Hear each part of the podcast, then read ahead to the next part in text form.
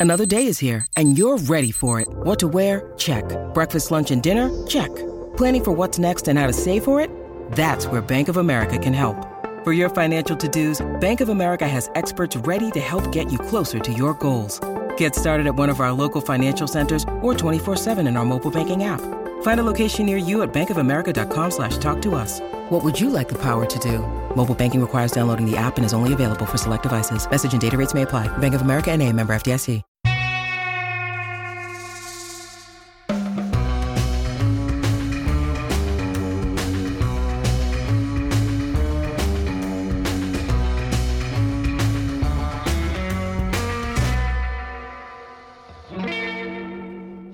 This is Gilbert Gottfried, and this is Gilbert Gottfried's amazing colossal podcast with my co-host Frank Santopadre. We are excited to welcome not one but two terrific guests this week. Paula Prentiss is a talented Emmy-nominated actress of the stage and screen. You know her work in the popular movies like where the Boys Are, In Harm's Way, Man's Favorite Sport, The World of Henry Orient, What's New Pussycat, Last of the Red Hot Lovers, The Stepford Wives, The Parallax View, and Buddy Buddy.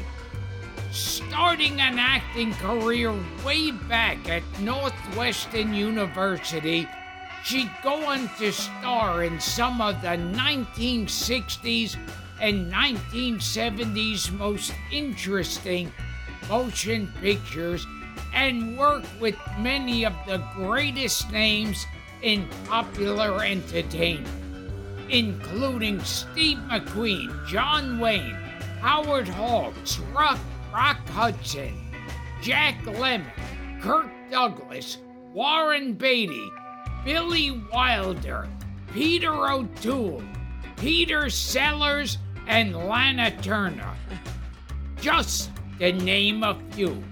She's also co star with her equally talented spouse, Richard Benjamin, in the groundbreaking TV series He and She, as well as projects ranging from film films like Catch 22 and Saturday Night Live. And speaking of that husband, Richard Benjamin is an Emmy nominated actor as well as a director of feature films. You've seen him and enjoyed him in movies such as Goodbye Columbus, Westworld, The Last of Sheila, Diary of a Mad Housewife, The Sunshine Boys, House Calls, Love at First Bite, and Deconstructing Harry. And in TV shows like Mad About You, Titus, Ray Donovan, Children's Hospital, and the Buck Henry created series Quark.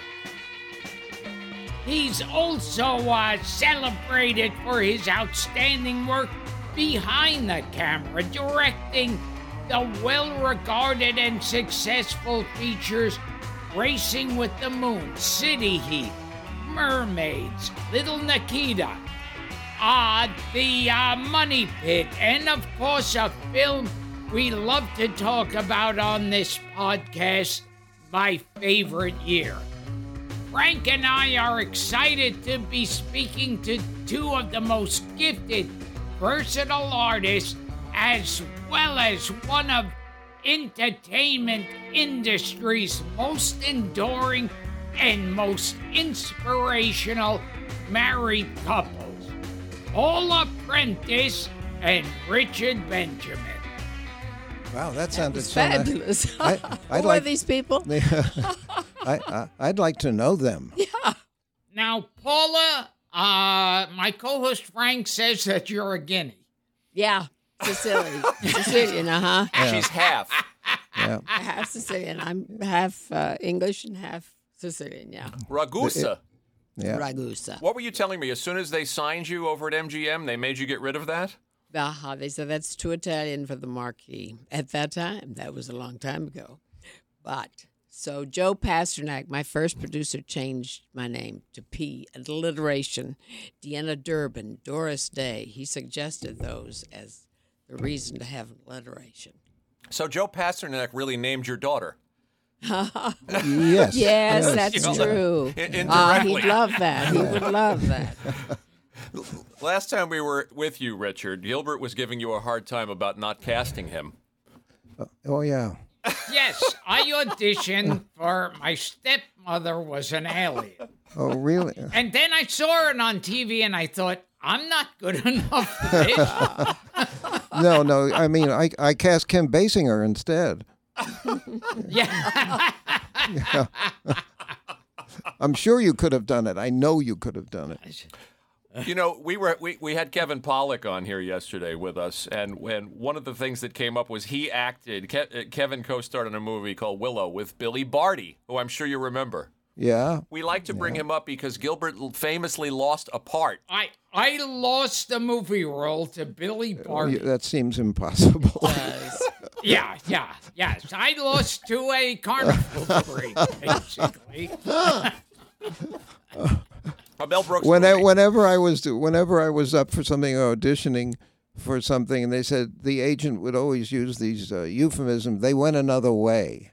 You know, so what? Yes. Yes. and What? They cast a squirrel? What are you talking about?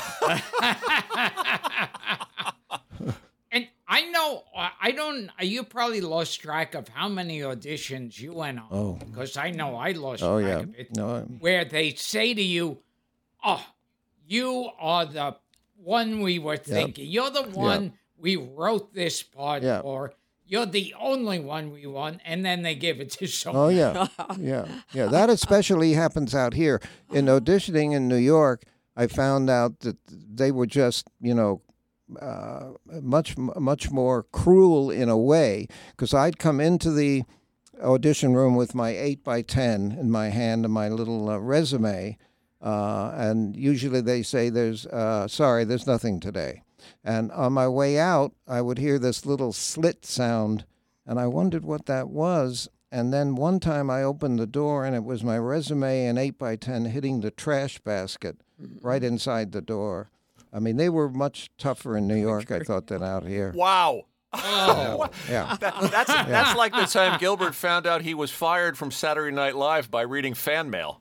Oh, Yes, I I was waiting outside the office, uh and to find out, uh, you know, they had a new producer, and they had a table where they used to put the fan letters. And there's some, I see a letter addressed to me from some girl from I Idaho or something, and I open it up and it says, "Dear Gilbert." I'm so sorry about what happened to you. And that's how I found out. I was it's fired. nice. Show business is nice, isn't it? Richard and Paula hosted SNL just a couple of months, Gilbert, bef- before you were darkening those doorways. Oh, Yeah.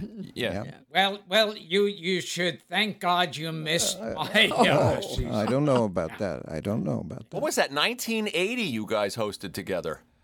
And I was Was I, I was emailing Richard about it and he said he recalled all of it. Yeah, yeah. Well, Paula did the cold opening. Uh, Paula, uh, and you know, there's no announcement, there's no nothing, Right. uh, and they just put her in front of the camera and point, uh, and she did her Rosalind. Carter, Oh, she, oh, she was Yeah. Ruth Ruth Sta- uh, Ruth Ru- uh, uh, Ruth, Ru- yeah, Correct. yeah, Yeah. yeah, Ruth Rosalind, Garner uh, Stapleton. That's right. Yeah. Right. And she did that, and she did it very well. But it was like being shot out of a cannon because there's no preparation, there's no nothing, and they just point. Um, but she did a great job. Yeah, we we had a wonderful time doing that. And I hosted it before that, um, and had a lot of fun. Yeah. You hosted the one with Rodney Dan- where Rodney Dangerfield showed up. Is that right? I yeah, don't remember yeah. that. It was a it was a China syndrome parody. What I Oh yes. What I yeah. liked about the one you guys did together, they but they only put you in one sketch together. Is that right? What sketch was that? You were a couple that had nothing in common with Gilda and Belushi until you realized you all shared a love for Joey Bishop.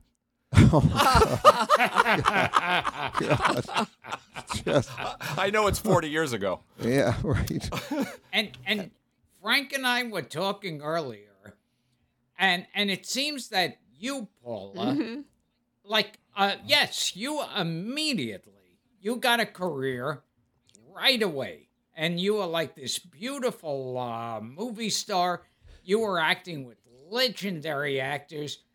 And uh, you, Richard, were basically looking for a job at McDonald's. Well, I actually tried to get a job at uh, Macy's and Gimbels. Uh, and a friend of mine went into audition in Macy's to sell mops on the main floor, Wow. and we did, and we didn't get it. Uh, and, and I thought, you know, if this is the indicator of what my acting career, I couldn't get a job selling mops in Macy's, and then I did get a job as a section manager at Gimbels. Uh, and I was in there for a couple of months because I couldn't. I was already at Northwestern, uh, where I met Paula, and I uh, I couldn't pay the tuition and stuff, and so they said you can't come back until you pay the tuition. So I had to leave and get a job in New York, which I did uh, at Gimbels, and I worked there for like uh, you know I don't know half a year and got enough money to pay the tuition and get back. Uh, mainly, be, well, for two reasons: because Paula was there, and and also because uh, we had a great acting teacher there. You know, it's funny. I was, and you took a job with American Airlines at one point. That was after I graduated. After yes. you graduated, Yeah, you know, Paula, these these horror stories about audi- auditioning, as Gilbert says, you didn't, you couldn't really relate out of the box. You because Not you- really. yeah, No, yeah. I was just lucky. yeah. Very lucky. What was the name of that talent scout? Dud- was it Dudley Wilkinson? Yes, came to- Wilkinson. Uh huh. Came to Northwestern and just decided you were an it girl, and what happened? Yes. She didn't even want to do the audition. She didn't No. want to do it. We were supposed to do it together. No, well, you didn't want to do it at all, and I made her do it.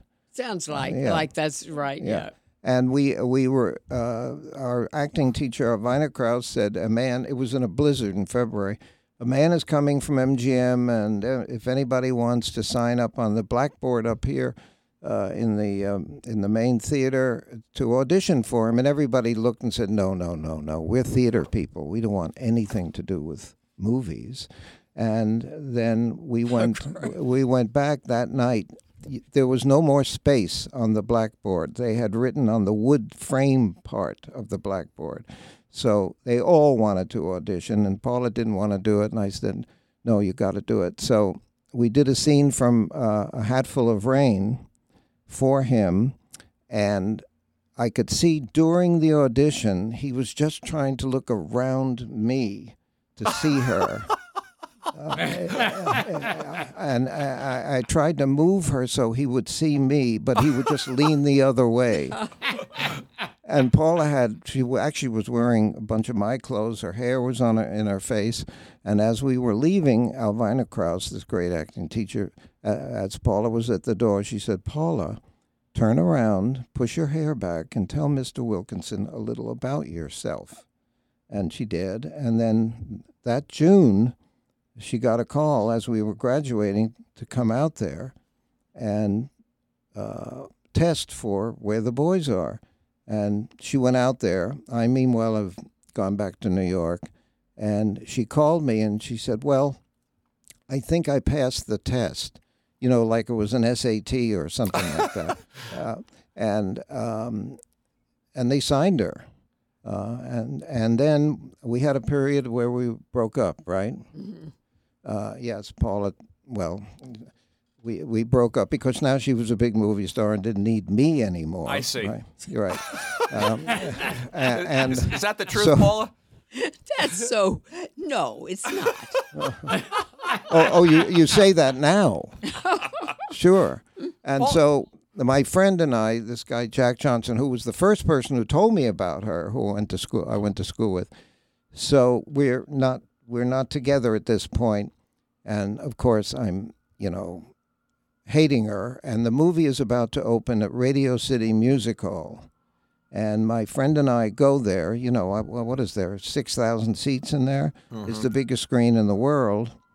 And I'm saying, boy, I hope this thing is a real bomb. You know, I hope this thing goes. no. Yeah, this goes right down the drain.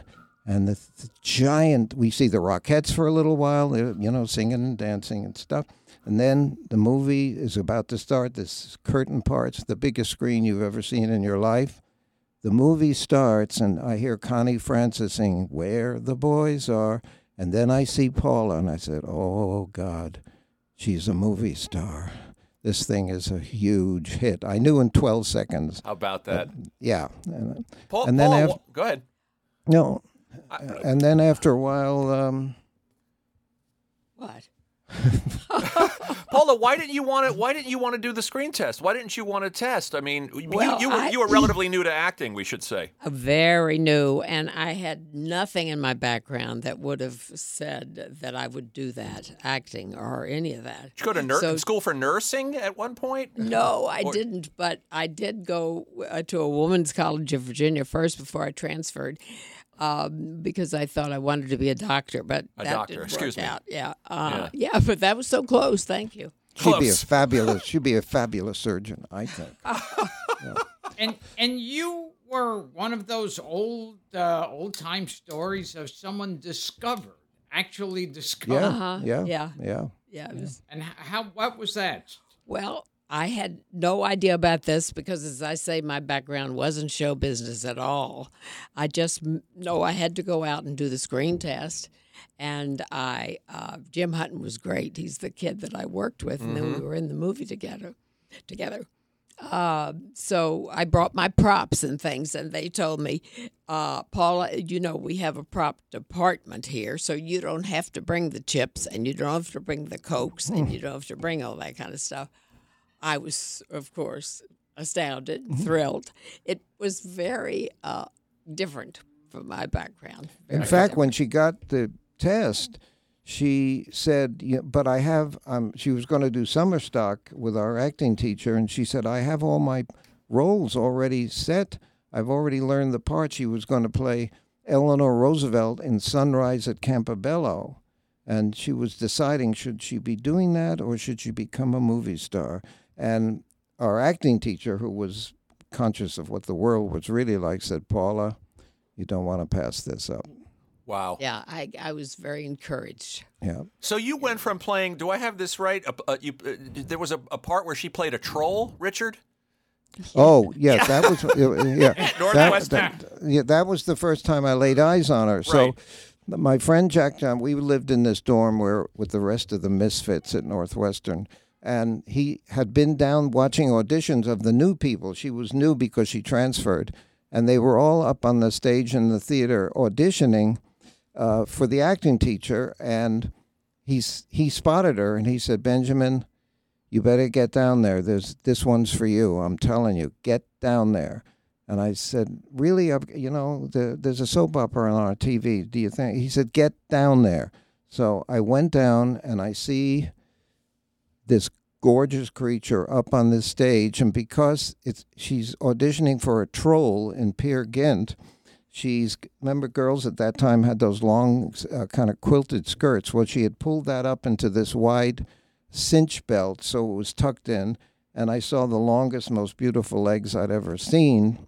Um, and I thought, oh boy. And then something happened, and she became extremely emotional about something and ran out of the theater and straight up the aisle. And Northwestern is on Lake Michigan, and she ran into Lake Michigan. And a friend of ours, a friend of hers, ran after her, and the two of them stood in the lake with their skirts pulled all the way up. It looked like a poster for bitter rice or something. And I said, Well, you God, she's really gorgeous. She's a bit high strung. I'll bet and I'll bet she could be great if she could just stay in the theater instead of running into Lake Into the lake. Into the lake.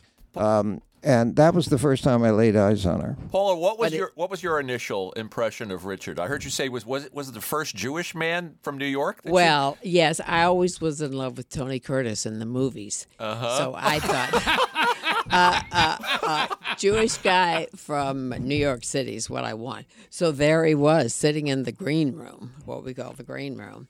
And I thought, that's for me. Kismet. Uh, yeah, just perfect. I always thought you know, I like that background. From Bernie Schwartz to, to Dick Benjamin. yeah, that's right. yeah. that's So you go from right. playing a troll, and in the blink of an eye, you're on a screen in Radio City with Yeah. George Hamilton and Connie Francis Yeah. and Frank Gorshin. We have to mention. Oh, fabulous. Yeah. Yeah. It, it, it, What what can you tell us about Frank Gorshin? I always love. Oh, wasn't he wonderful?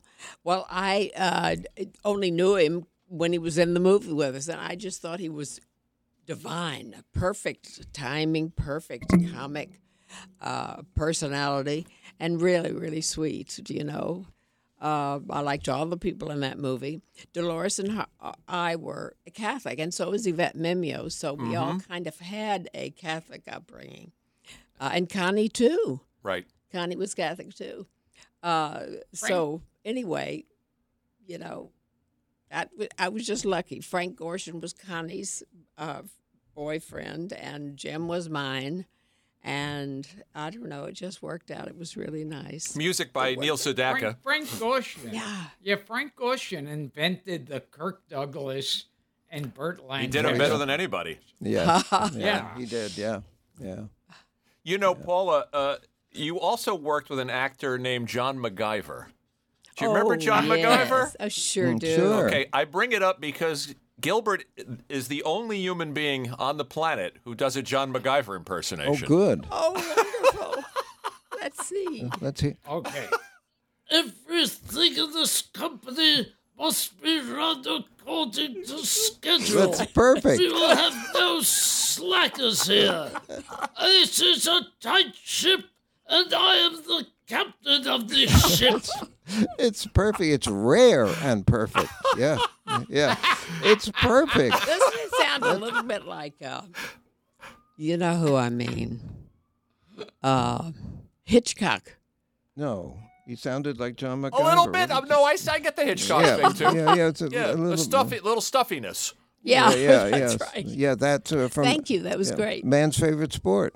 Man's favorite sport. Yeah, he was in a Yeah. couple. And Yeah. I, And what was what was John McGiver like to? Oh, he was divine, the sweetest person, so funny, and so really, I was so lucky to work with pe- with people who were um, acquainted with this kind of work, and they all helped me. Do you know? They all helped me. Uh, I guess a woman can't say that nowadays, but that's the truth. Uh, Well, they were all, you know, part of Hawk's uh, stock company. Those Yeah. the, the guys in there. Yeah, Yeah. that's yeah. Dolores Hart would go on to become a nun and, yes, and, she and leave did, show and we kept, business. we've kept We up we've seen her. We've Yeah. been there. have? At the, yeah. Oh Uh-huh. yeah, she's lovely. Yeah. Just lovely. Yeah. Yeah. She looks like We have to get Dolores Hart. She- on. worked she'd with be Elvis. That'd be great. great. She'd love she's it. great. Yeah, she's oh, great. you all should. Yeah. We'll do that. We'll do that. I met her at the View. She was Yeah. she was she Uh-huh. was charming. Yeah. Isn't she? Yeah, she really is. And w- Gilbert and I were talking. He thinks what this has come up repeatedly on the show. Uh, he thinks the first movie he saw in a movie theater may have been Bachelor in Paradise. Oh, really? Oh, yeah. We both worked with Lana Turner. That's that's a rare thing too. Uh-huh. Yeah. Yeah. Yeah. I think you Lana both worked Turner. with Myrna Loy. Uh, Dick Pa- Pa- did, no, definitely. Paula, d- you didn't, did you? No, I, think you- didn't. no, she's in What a was movie. she- She's listed in a movie with you, Paula. Which one? oh, Oh, now she is? now I have to dig it out. No, that's okay. that's okay. It may. Now Bob Bob Hope was in Bachelor. Yeah. Oh, yeah. Paradise. hmm He was great. And and see, this was when Bob Hope was already in movies, becoming the later Bob. Yes. ah, Like he was no longer the funny Bob Hope. He was uh, he was that kind of Bob Hope. but that like- was funny to you- me. you- yeah, you could see him reading the cue cards in the movie. when uh, like when uh, we Paula was uh, flown to London for the uh, a royal premiere of Bachelor in Paradise, and it, I think it was for Princess Margaret or something. Anyway, this place was packed, and I'm backstage because they sent me to because we actually they sent me because we just got we married. got married, yeah. so they'd send us. uh, they wouldn't send me unless we got married, so so we did. we got a free honeymoon. Yes, free trip. And yeah. So I'm backstage and out on the stage are Hope and Crosby. Crosby has come along with Hope. And they've got straw hats and canes and they're out there singing and dancing, patter, jokes. They're killing them out there. They're just killing them. And the place is roaring and applauding and standing up. And then they come off and they're full of sweat. And then they, people are yelling for them and they go back out there for another 15 minutes of killing them. And the place has gone crazy. And then they come off and Hope says to uh, Paula, All right, kid, they're all yours. Go get them. That's right. Now, he's. Oh, my from God. It, it, it- who's he think he's talking to? Judy Garland?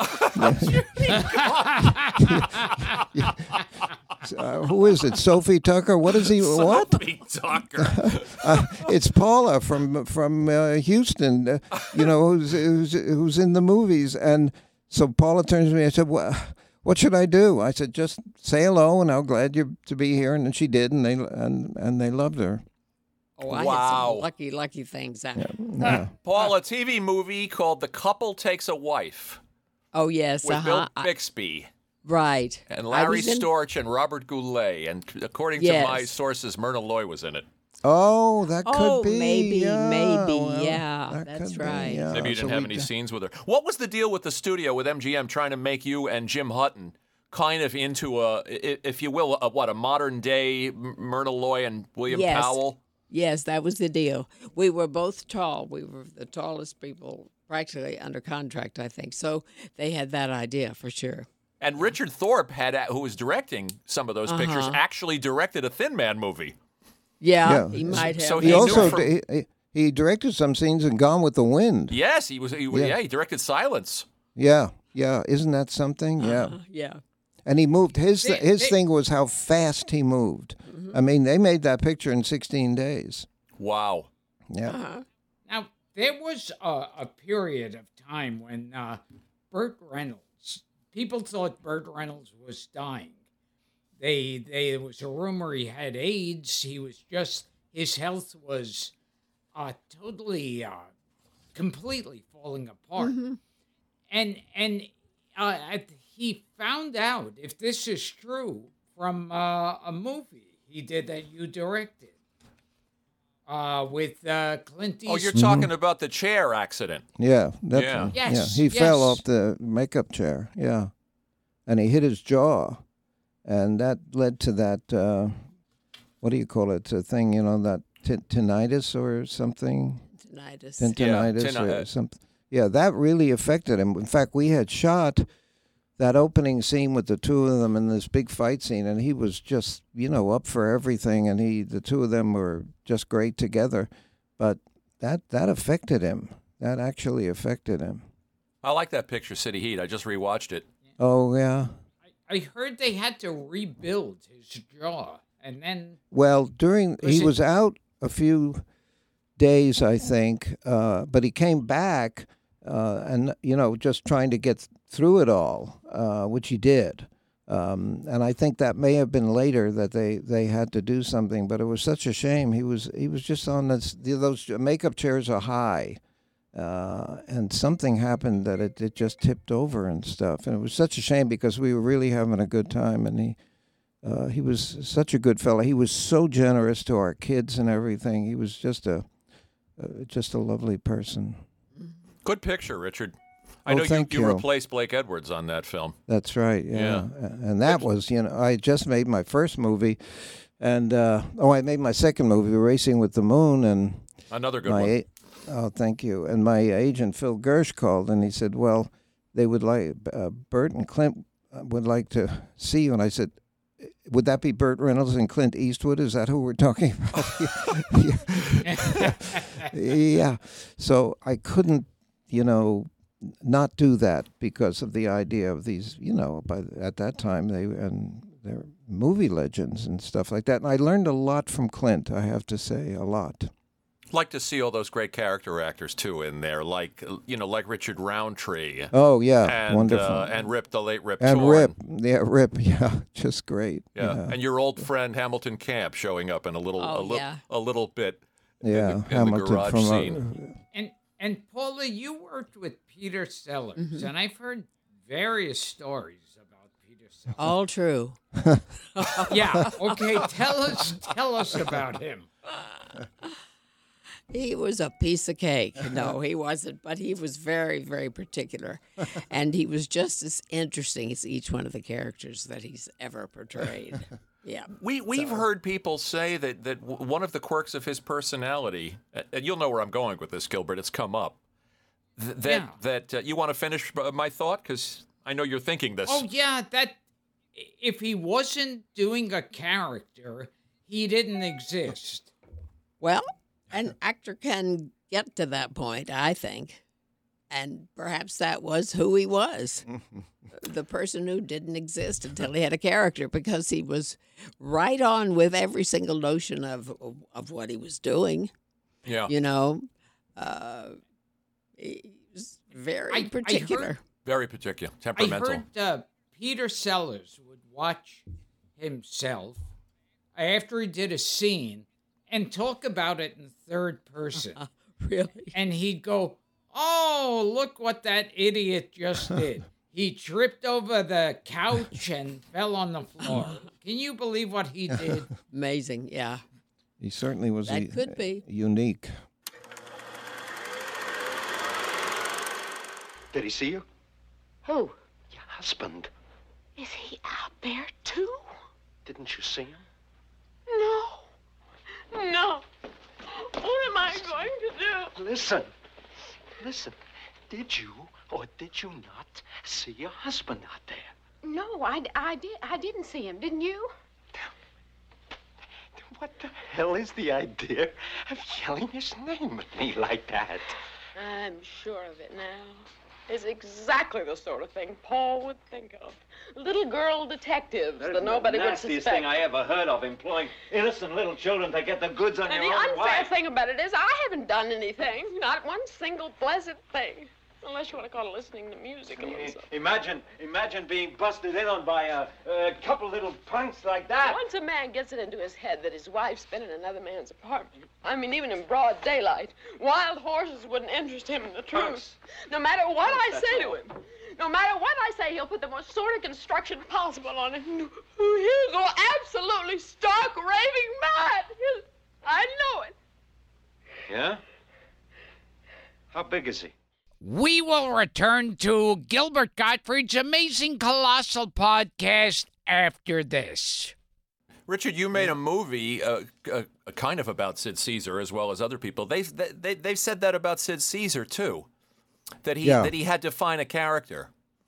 Yeah, you that- would see how kind of uncomfortable he was when he was just kind of introducing something, and he'd have a, you know, a little cough or something until he, you know, was in uh, doing one of those sketches. But um, we got to know him later after I made uh, my favorite year. Actually, when he was not well, um, but we would go up to his house, and he was in bed there, but his mind was tremendously sharp and thrill of all thrills i could do with him those sketches uh, like the the um, uh, this is your life sketch Oh, Uncle Goopy. uh, Uncle Goopy when he Yeah. was when uh, Yeah. w- uh, w- Howie Morris was attached to his leg Sure. and st- I could do all that with him and he came right back Wow. he he, rem- he remembered all of it. So the idea, I was I was in high school, and my friend and I on Sunday we would get on the phone and go over all the sketches that they did Saturday night. And you know, that show was an hour and a half, uh, and those sketches were long, uh, and they were live. You know, e- extraordinary. So, you know, the thing about him sleeping in a in a chair, and that was it for him. You know, uh, ta taking a tremendous emotional toll on him, which we got into in the movie I did with Nathan Lane, uh, Laughter Yeah. on the Twenty Third Floor. Yeah, yeah. yeah, very good. And and there's a story that Sid Caesar was speaking somewhere, and he was getting all mixed up. He was uh, he was just uh, you know stumbling over what he was saying, and Mel Brooks was in the audience, and Mel Brooks screamed out, "Say it in German!" and he fell into his mock German, and he just you Yeah. know it just blew up. The Yeah, place. that he did that, Professor. Yeah, yeah. We we jump all over the place here through time, as you guys see. But I do want to ask Paula about working with the legendary Howard Hawks. Oh, And Paula, an interesting quote. He said she could be a big comedy star. I don't know what's the matter.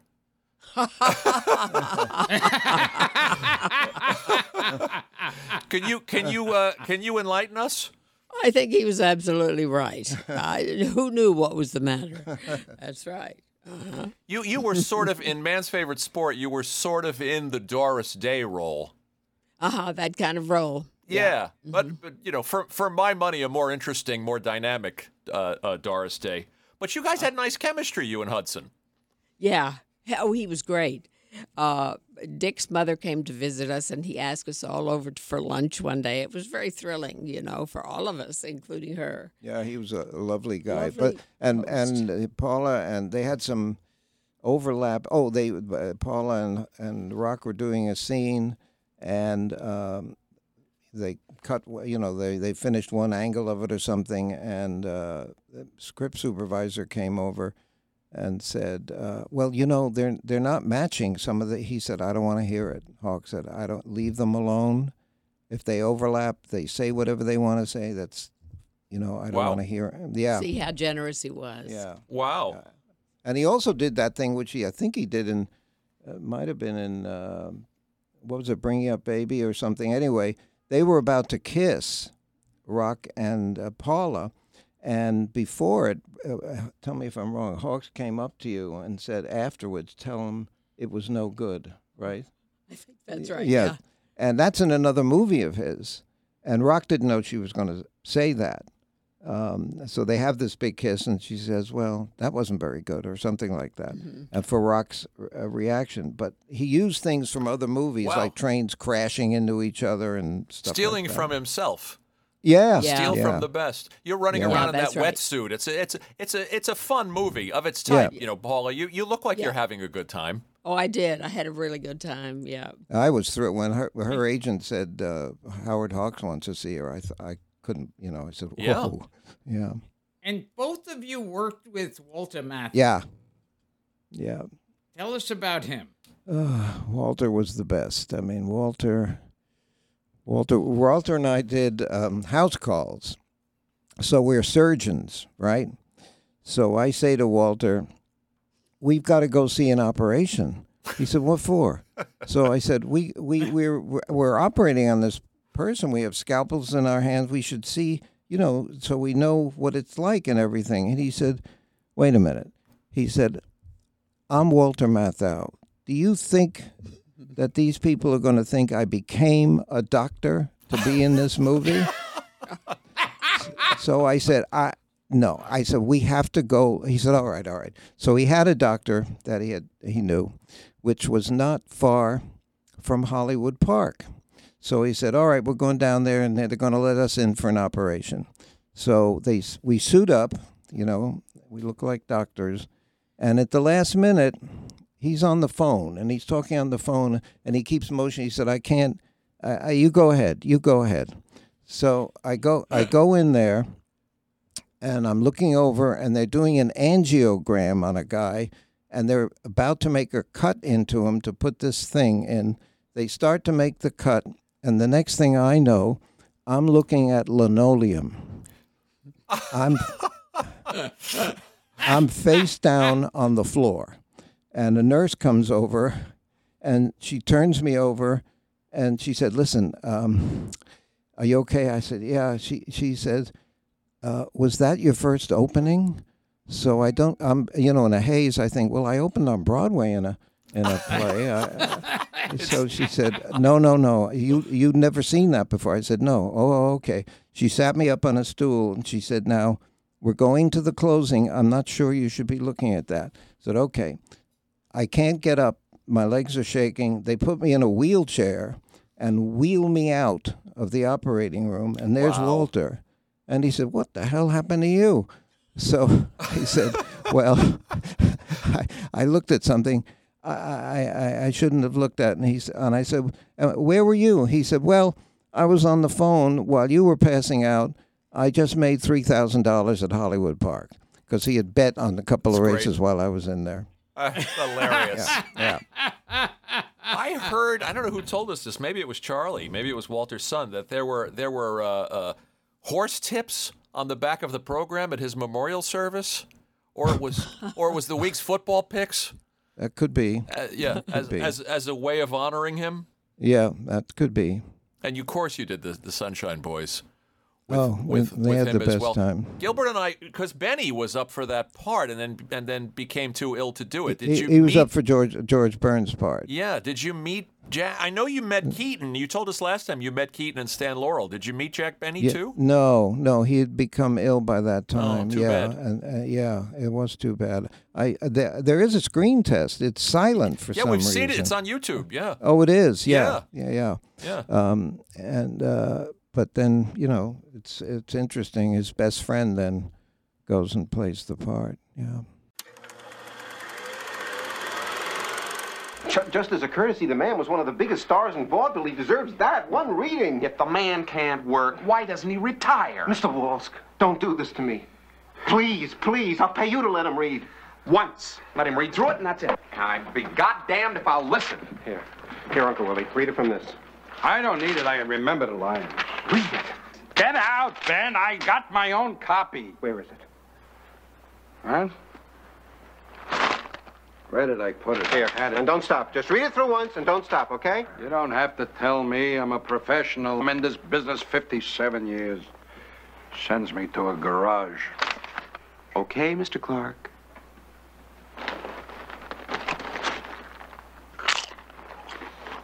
I hate them. I hate Chumpies, potato chips, frumpies. I hate them. I hate Frunchies, potato chips so much. Frumpies. Frunkies, potato chips. Frumpies! Frumpies! Can't you just say Frumpies? If it was funny, I would say it.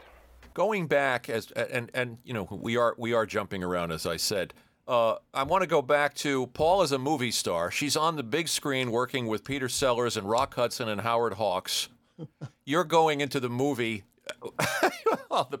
into uh, where the boys are, hoping the thing is a, a is a flop until realizing that, that that she's a star. Yep. At at and and but at some point we talked about pounding the pavement. At some point Hmm. it starts to pay off for you because you get barefoot in the park. That was and the then the Odd yeah. Couple, tour, and then the touring company, the Odd Couple, with Dan Dailey. Yeah. And then they asked me to direct Barefoot in London, uh, which I did. And then Neil put me in Star Spangled Girl with uh, Tony Perkins and Connie Stevens on Broadway. Right. Um, and then asked me to direct uh, Laughter on the 23rd Floor and a remake of Goodbye Girl. So, yeah, I've always said when someone says, don't be nervous for an audition, I mean, are you crazy? My life changed for a 10 minute audition for uh, Mike Nichols and Neil Simon by just going in there and auditioning. So, uh, and luck, you know, luck Th- is. thanks to your friend at Northwestern who told you about the audition. Penny, Penny Fuller. Penny yeah. Fuller. Yeah, my agent knew nothing about it. Yeah. What happened with Nick? What happened with Nichols? I mean, I, I heard you telling Kevin Pollak that he just he he underreacted when you when you auditioned. Not first. I'm up, I'm doing it. I'm I'm hearing somebody laugh that I think was him because I recognize from the records. Oh, And wow. I, I I had never met him, you know, but the voice. He's he's out in the dark. I can't see him, and I hear laughter. Uh, you know, a couple of laughs and more laughs and things like that. And then Penny and I finish, and then he comes down the center aisle. I think it was the Plymouth Theater, and um, kind of coming down. He said, "Well, that was um, so okay. Everything that everything's fine." He said, "It's fine," and I said, "Uh huh." So um, that'll be fine, and um, uh, I have to go somewhere, and then I'm going to come back, and then we'll it will it'll be fine. Uh, uh, uh, uh, uh, and, and I said, you know, I thought no one's ever. They say thanks very much, uh, you know, or you know, uh, well, you're not quite right, or uh, or as, as Gilbert says, fabulous. You know, you were fab. Nothing. This you're. It's fine. It's fine. Not you're fine, but it's fine. And then I come out to the, of the theater, and my agent's in the back of the lobby. He said, "You got it." I said, "What? When? When did that happen?" uh, uh, but that was Mike. You know. I love that. Did you, And and Paula, what was it like? Uh, what was Kirk Douglas like? Oh, he was fabulous. I, I broke my ankle in that movie, and I remember him carrying me uphill and from some we had gone to a party or something that the cast was invited to, uphill to some mansion that was there. He was wonderful, just wonderful, and I, oh yeah, I always admired him. was was Preminger as much of a of a hellion as they said he was? As Not much to me. No, Not to huh? me. Uh-uh. Treated you well. Kind of to Tom, yeah. You you wound up working with Preminger and Billy Wilder. Yes, that wasn't that fortunate. Who knew? I didn't even know That who that they were. happened on the street in Beverly Hills. Oh yeah. We, we were walking on the street, and there was Billy Wilder across the street, and he yelled across the Paula, Paula, you want to be in a movie? And I said, "It's Billy Wilder." Holy God! that's that's how she got. That's how she got that. Paula, you've been in the right place at the right time a lot. I have. That's right. So, Yep. so getting the chronology of this, Richard, uh, Mm-hmm. you're uh, you do barefoot in the park. You go, you do that for a while. Then you go on tour with Dan Dailey, and you're doing The Odd Couple. I, I, then I assume you come back to New York and you get uh, Star Spangled Girl. In between there, they asked me to direct barefoot. Direct. in, in London. Yeah. And and you did that. And then yeah, and then Neil asked me to do uh, Star Spangled Girl. and then Star yeah. Spangled Girl, and Yeah. Paul is Paul is still making pictures. She's in Europe. Well, She's doing- she she is. She's making pictures, but uh, before, th- let's see, before that, um, before Star Spangled Girl, CBS asked wanted to make a TV series with her, um, and she said, "Well, I'd only do that with my husband." You can tell we're back together again. See how nice of her. um, yeah, yeah, yeah, yeah. yeah. Uh, and uh, and they say, well, uh, well, go and meet Leonard Stern. He's got a, a a script, and Paul and I went to meet him out here, um, and it was called He and She and It, um, and because it was just a half hour pilot, we read it on the way to the elevator. Um, and I, we said, this thing is really good. You know, we weren't sure we wanted to do TV and all of that kind of stuff, you know. Um, and, but we said, this thing is really good. So we go ahead and say yes. So we made the pilot right before Star Spangled Girl. So okay, I got so I got the timing now. Yeah. Okay. yeah. So we're about to do the, the CBS commits and everything, and Hamilton is in it, and Ken Mars and everything. And then right before starting to shoot the pilot, oh, before that, Leonard got a call from the CBS, and they said, "Have you made that deal with Paula Prentiss?" And they said, "Yeah." And, and what about that guy that she's with? Have you made that deal? So he said, "Yeah, yeah." And he said, "They said, is he an actor?" so Leonard said, "Well, we hope so, and I think we'll find out here." You know, um, so then we made the pilot, and then the the contract I had on Star Spangled Girl was I would of course stay with the play, you know, forever, Mhm. unless the pilot sold, and that that was the deal. So then seven months into Star Spangled Girl, it did sell, and so then I left the show, and and then we did the show. And and as Frank always says, we jump around. so jumping back to uh, Stan Laurel Oh. and Buster Keaton, what do you remember about the two of them? Well, Paula knew uh, uh, on because I I knew who Buster Keaton was, but I didn't know everything that I should have known. When Paula was making Where the Boys Are, George Wells, who wrote it, had a boat here, and he asked us to come and you know we're we're straight out of school. We don't you know know Mhm. anything about anything, and on his boat is Buster Keaton. Uh, and here's this man, and I kind of know, not like we all know now and should know, uh, that this genius is on this boat. Um, so that was just like a. You remember meeting him on, Yes. on there? Yeah. Um, and the other time, which I think I've said, was when my friend did a, um, uh, a thesis at UCLA on Laurel and Hardy, and um, they had uh, Laurel and his wife were in an apartment uh, in Santa Monica on Oh, yeah. Ocean Avenue, which I think Jerry Lewis had had taken care That's of what that. they said. Yeah, that's what I. Yeah, and he said to me, um, "I'm going up for a last interview with Stan Laurel. Would you like to come?" I said, "Well, yeah, I would like to come."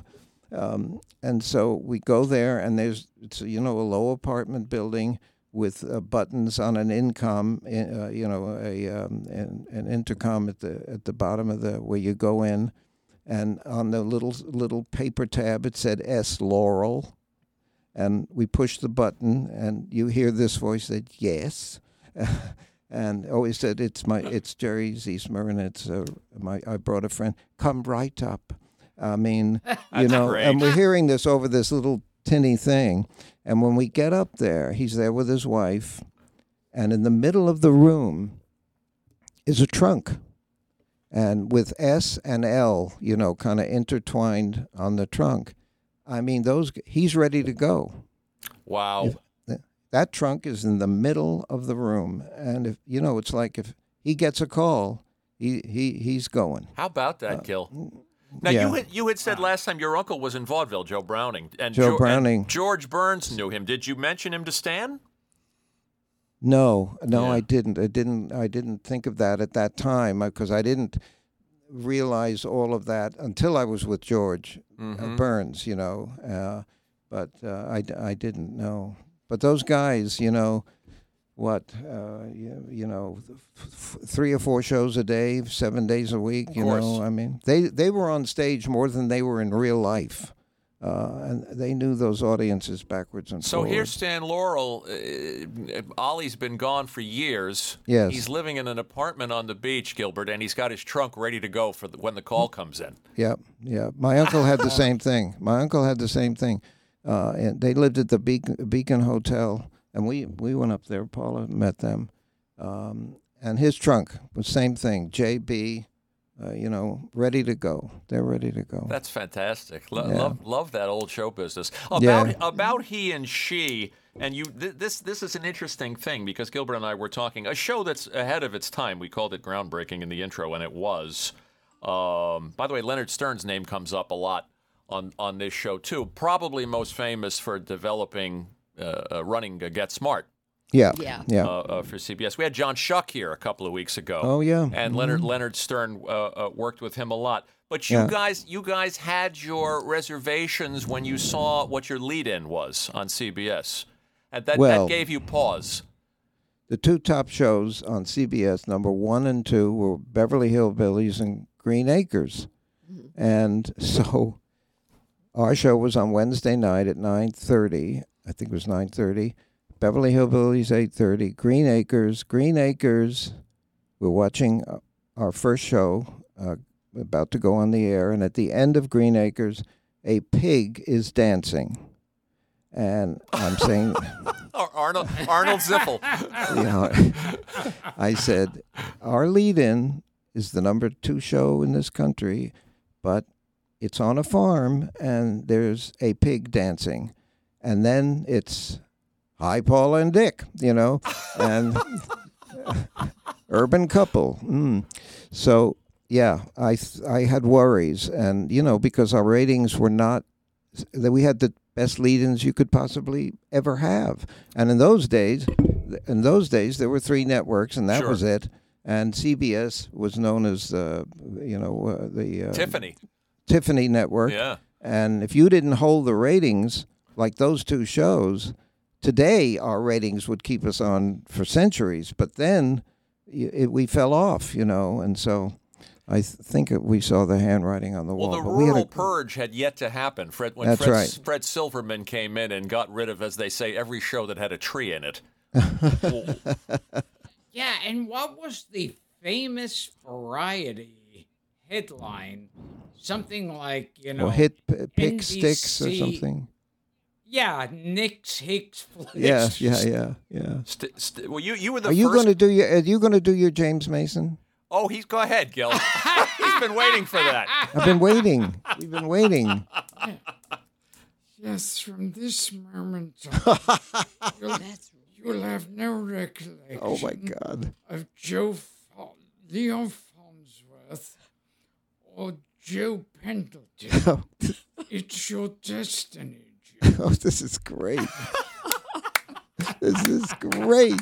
How about a little bit of From a Star is Born, Gil? Uh, Yes.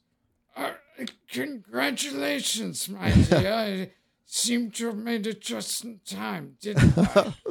I, I, I had a speech all prepared in my head, but it seems to have left. But oh, when I know most of you on a first name Oh, this is basis, good. why are we being so fun? I need a job.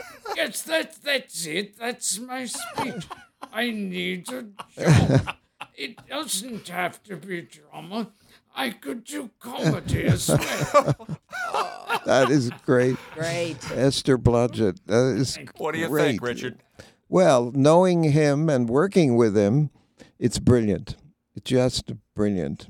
We'll talk about Last of Sheila in a minute, but I did want to ask about he and she. You, you, you were the first couple to to occupy a double bed on television. I believe so. Yeah, I believe so. Yeah. Yeah. I think so. Yeah. You know, it's interesting too, uh, be- because the the show is ahead of its time. There was an article written about it recently, and it really it's 67, but it it, it really might as well. The, the show is so hip for, for its time. It might as well be 1972 or 1973. Yeah. And Allan Burns, who was one of the writers, Yes. I, I think borrowed again. Talking about borrow, someone Hmm. borrowing from himself. Uh, the Ted Baxter character on the Mary Tyler Moore Show really is the Jack Cassidy Yeah. Yeah. uh, character from He and She, Yeah. the Jet Man. Jetman. Yeah. That's why the show originally was called He and She and It. Um, and CBS said, "What's the it?" And, the, and Leonard said, "It's the it's the it's where they live. It's the house they live in." And they said, "Well, we think it's Jack Cassidy. I think people are going to think the it is Jack Cassidy's character. So you can't have that. So that's why it became just he and she. They're all on YouTube. I will tell our listeners to go find them. I mean, they're they're charming. Uh, and, yeah. and, and, and, and they hold up well. I mean, it's been f- 50, si- what, almost fi- more than 50 years, 53 years, 54 yeah, years. I. It's funny. Yeah, I. I. We've get people writing to us and stuff like that, saying saying things like that. Yeah. They're smart, and the cast Yeah. is great. Yeah, great cast. And now you you starred in a film right around the time of The Graduate, and it was similar to The Graduate, and that was uh, Goodbye Columbus. Thanks Yeah. to Paula, who told him to read the book. That's right. Is that how it happened? Yeah, yeah. We were driving back after our show was canceled, and we were driving back across the country, and she said, "You know, there's this book," and I said, "I don't read any books. I don't want to read any damn book." So uh, I got I got some TV watching to do. So uh, she said, "Okay." So we get back, and I get a call, and uh, my agent saying, "Well." Uh, they're casting, uh, they're doing a movie of Goodbye Columbus, and they're looking for someone. I said to Paula, "Where's that book?" um, and I went in and auditioned. Well, I didn't audition. I just s- sat with Larry Peerce and Stanley Jaffe for c- hours uh, and talked my way into it. Um, and that, see again, you know, uh, I, I hated it when we lo- when our show went off. Uh, we got a call from Mike Dann, who, by the way, I made a movie written by his daughter. Um, um, Mermaids.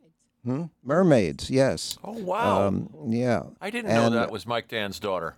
Yes, uh, and um, and he called and said um, Patty Dann, right? Yes. Patty Dann, and but when we got a call from him, he was head of you know CBS uh, st- entertainment and stuff, and he said, um, "Well, uh, Dick," he said, uh, "We're uh, we're going. It's he and she is one of the best shows we've." ever had on air at CBS, and we're canceling it. And I said, thank you. Um, and I hung up and I said, Paul, I, our show is canceled, and I think I thanked him. Um, and that's how that's how we found out. But but the thing, first we didn't. I didn't want to do any TV, and now we're doing it, and I hope it goes on forever. We're having such a good time, and we're loving the idea of doing these little plays every Friday. And but if that show hadn't been canceled, there'd be no Goodbye Columbus. That's Uh, interesting. because at that time, people were not crossing over from TV in, into movies. Very rarely, with Steve McQueen and, and Eastwood and very few others. there were a few, Um, yeah, but it was rare. It was Rare. And I, I remember uh, this is stuck in my mind. The theme song Uh, to Goodbye Columbus was by the Association. right, yeah. Yes.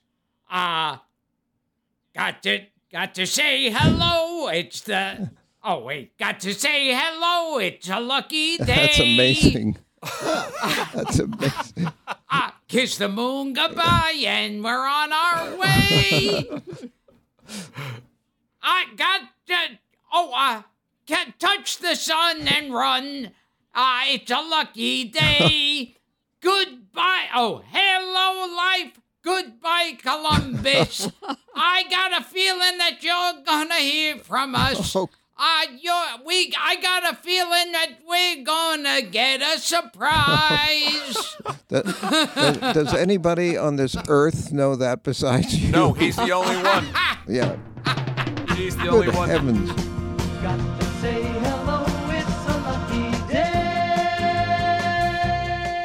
So we're going to stop right there on Richard's incredulous reaction to Gilbert, knowing all the lyrics from the uh, Goodbye Columbus theme. Of course, uh, Gilbert, uh, true to form there. Uh, so stay tuned for part two next week. Uh, there's so many goodies here, and this conversation with Richard and Paula uh, was so wonderful and so in depth that we made it a two parter. And uh, a lot of goodies next week. We, we get into uh, their sitcom, He and She, which was very ahead of its time. We got a little uh, Captain Nice conversation going on. Uh, that show co starred Paula's, uh, Paula's sister, Ann Prentiss, and a little bit about Bill Macy, of course, the late great Bill Macy uh, from My Favorite Year, which Richard directed. Um, a little bit about the original Westworld, some good stuff there. A great Mel Brooks story, all kinds of goodies. So uh, we hope you guys will come back for the fantastic conclusion of our interview with Richard Benjamin and Paula Prentiss. Part two next week.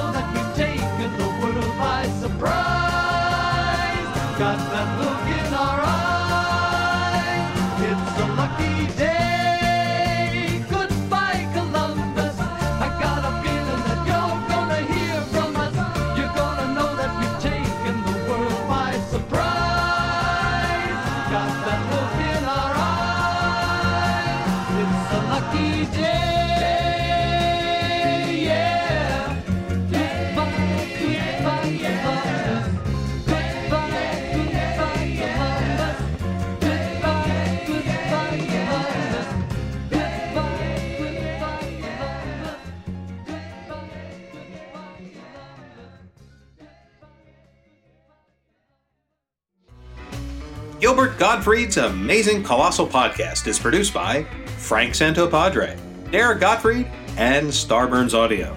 Audio production by Aristotle Acevedo and John Murray, editing by Aristotle Acevedo. Social media production by Greg Pear, Josh Chambers, Michelle Mannanen, and Dino Perserpio. Website supervision by John Bradley Seals. Special thanks to Land Romo, Jack Vaughn, Daniel Spaventa, and Stephen Varley.